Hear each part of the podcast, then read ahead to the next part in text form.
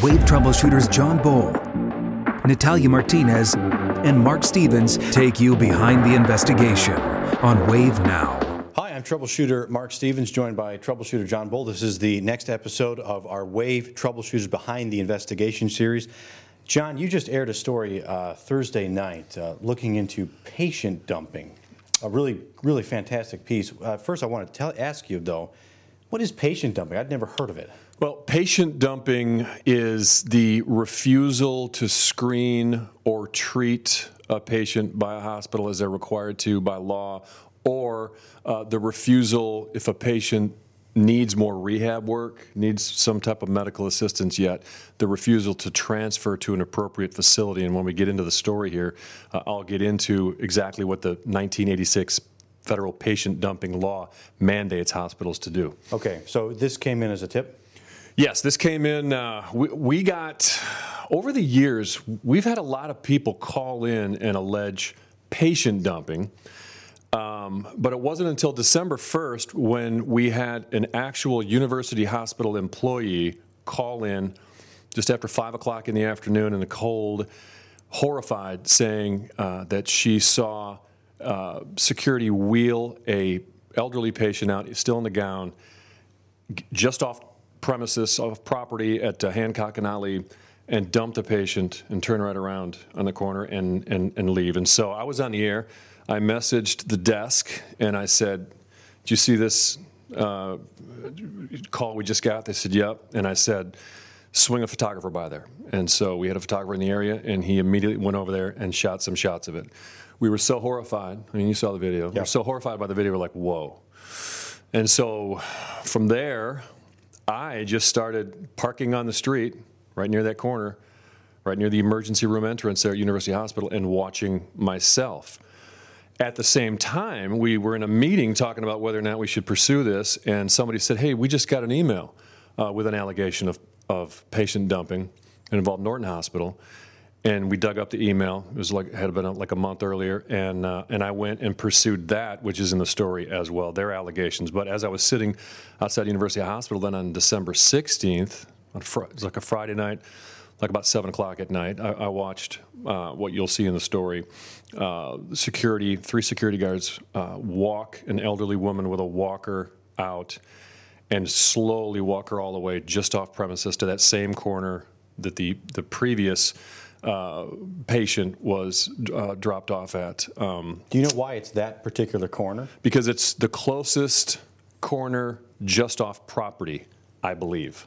It's the closest spot that is just technically off their property. And so basically what you're trying to understand is, are the hospitals taking patients that they don't want to treat or they don't need to treat, and then just bringing them right off because they can't pay? So the question is here, are these just homeless people trying to get in out of the cold? Sure. Or are these people with an actual, emergency condition or something that needs to be treated?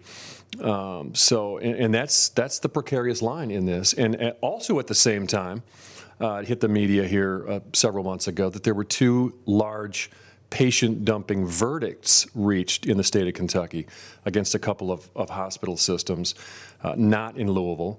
And so I reached out to a local attorney who won a $2.3 million verdict in one of the cases over in Lexington and sat down with him, and he was very, very helpful, Hans Poppy, talked about his case and then provided me with, he had done a lot of research on the case histories and showed me how there aren't a lot of jury awards to the plaintiffs for patient dumping in the state. But it was interesting when I got looking at some of the cases, kind of the similarities to what people complain about. For instance, one of the cases that resulted in like a $1.5 million verdict was one of these frequent flyer homeless people coming to a hospital over and over again. They finally got sick of him, and they told him they didn't even screen him. And just told him to get out of here. I think they may have given him cab fare.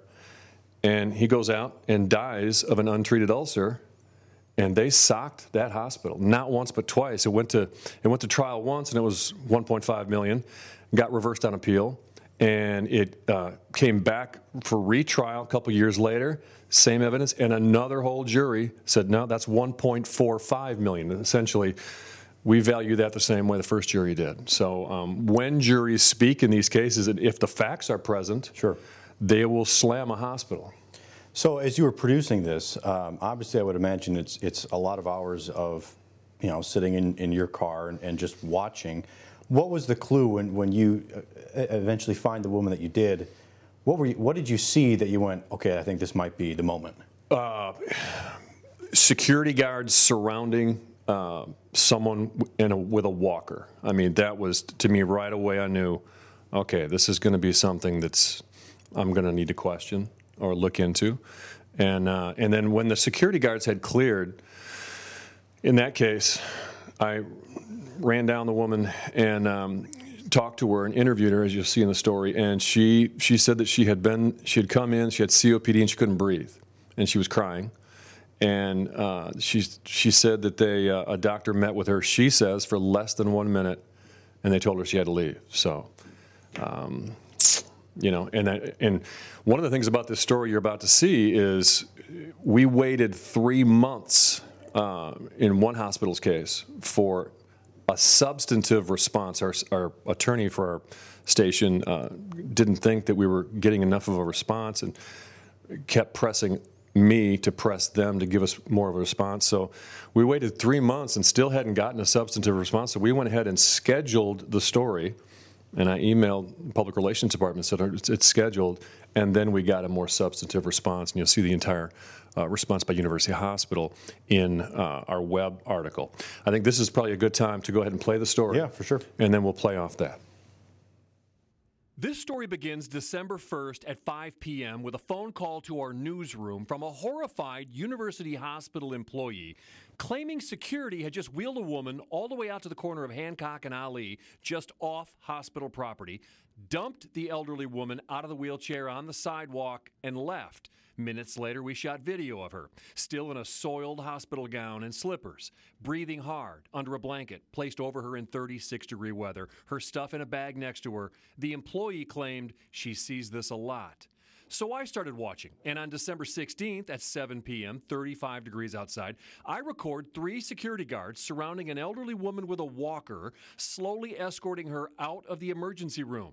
She can't move fast. It takes several minutes to make it all the way to the same corner of Hancock and Ali. After they have her across the street, off the hospital property, the security guards turn around and go back. When they clear, I catch up to her, and she says she can't breathe. They told me that I could not stay on the premises. Amen. Were you in there as a patient? Well, I needed to be a patient because I'm sick. What's wrong with you?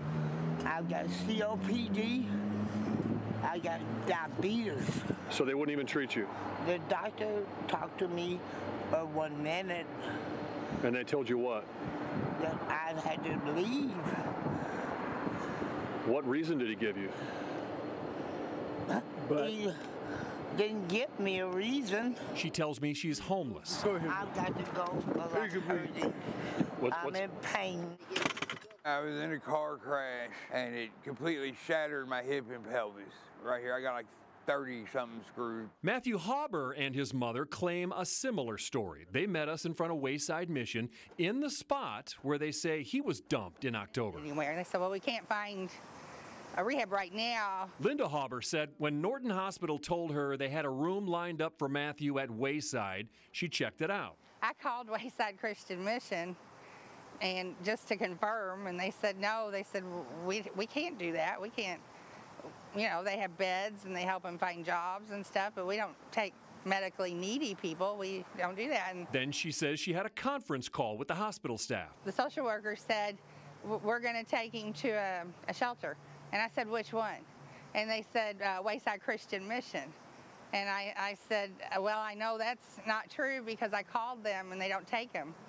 And then the lady said, the social worker said, well, that's history. Let's think of something else. Hauber says the next day, her son was unloaded from a transport vehicle on the curb in the rain on Jackson Street in front of Wayside. I thought, they've dumped my garbage I have to put out to the curb. That's how they dumped my son, like garbage. Linda Hauber said she was in no shape to care for him at home, and she died after this interview. They put all their stuff on the sidewalk over there, or they dump them off over here on the sidewalk and get back in that vehicle and get out of here just as fast as they can. Wayside staffer Perry Lane helped Matthew out of the rain and says he witnesses the same kind of thing dozens of times per year from hospitals as far away as Eastern Kentucky. He says they're often lied to about the medical treatment they'll receive at the shelter. What's the worst physical shape you've seen somebody in who was dumped? This guy here was pretty bad. Paralyzed. People that can't walk, that are totally relied on a wheelchair. Take them out, put them in the wheelchair, throw all their stuff on the and take off. Wayside's Chief Operating Officer Nina Mosley tells me it's not uncommon. She says they're not trained medically, and sometimes they take patients right back to the hospitals. How can you dump people? These are human beings. How can you just dump them and leave them? It doesn't make any sense to me. It's unhuman, man. We detail these incidents with dates and times to both Norton and University Hospitals. Norton Healthcare Senior Vice President Renee Murphy responded in an email that says, in order to safeguard the privacy of patients and in compliance with HIPAA, we are not permitted to discuss specifics regarding a patient's case. There are several details to this case that may not have been communicated to you by the family. As Mr. Hauber has not signed a HIPAA release of information form, we will not be able to share those details with you. University Hospital Public Relations Director David MacArthur replied, they appear to be working on behalf of U of L Hospital. Unfortunately, the images that were provided by Wave do not reveal enough information to track down additional details or identify whether the individuals on either day sought care from any of our team.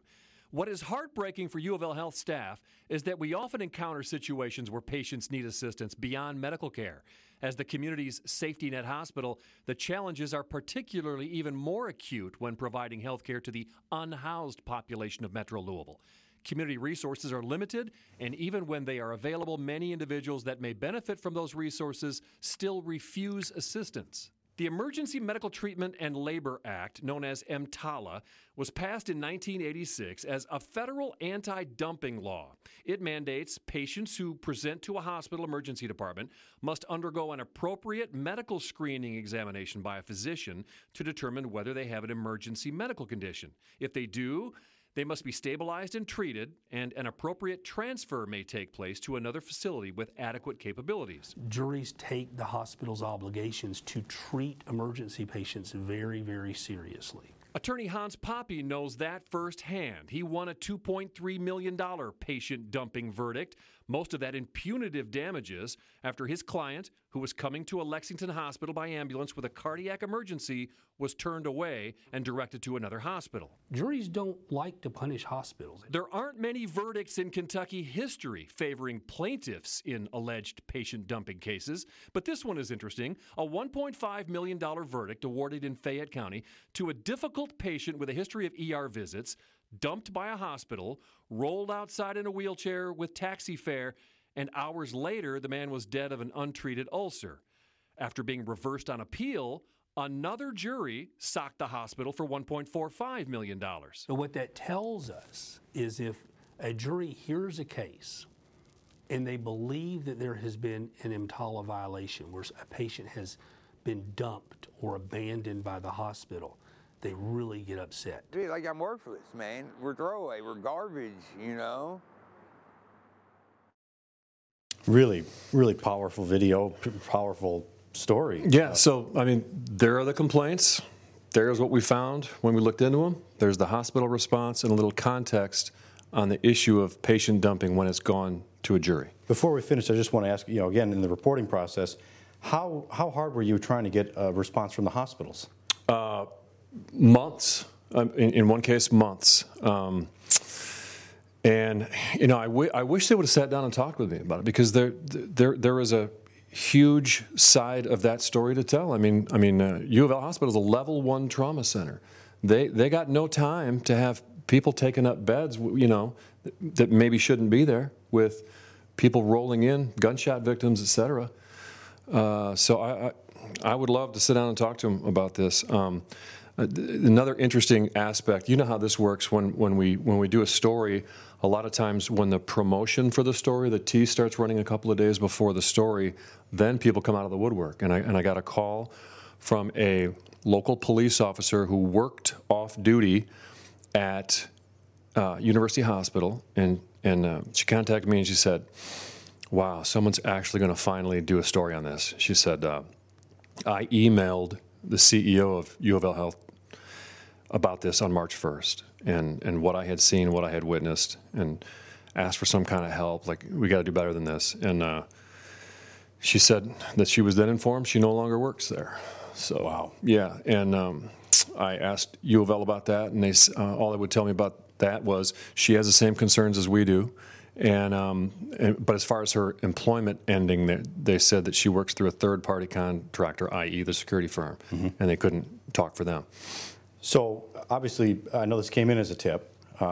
I've been monitoring our troubleshooter hotline. There's been some reaction to the story. Yeah. Are there more in the future? Yeah, I'm sure we'll be doing follow-ups on this. I've got several other people that want to tell me their story, but more importantly, I've got people expressing what can we as a community do about this? And U of L Health said the same thing, like they're looking into ways to do something other than this. Because, regardless of how you feel about the story, regardless of whether that's technically patient dumping or not in some of these cases, I think we can all agree that scene with that woman on the corner is something that should be very unsettling for all of us, and we shouldn't have that happen. Gotcha. Yeah. All right. Well, I'm Troubleshooter Mark Stevens. This is Troubleshooter John Bull. This is Wave Troubleshooters Behind the Podcast. Sorry, I almost called it the wrong series. Behind the Investigation. Yeah, you just found out everything we have behind this investigation, but it's going to continue, I promise you. If you have any tips, remember, hit the Troubleshooter Hotline. They've been coming in fast and furious, especially ever since this story aired. We'll be back with another episode of Behind the Investigation soon. Stay tuned. Have a good day.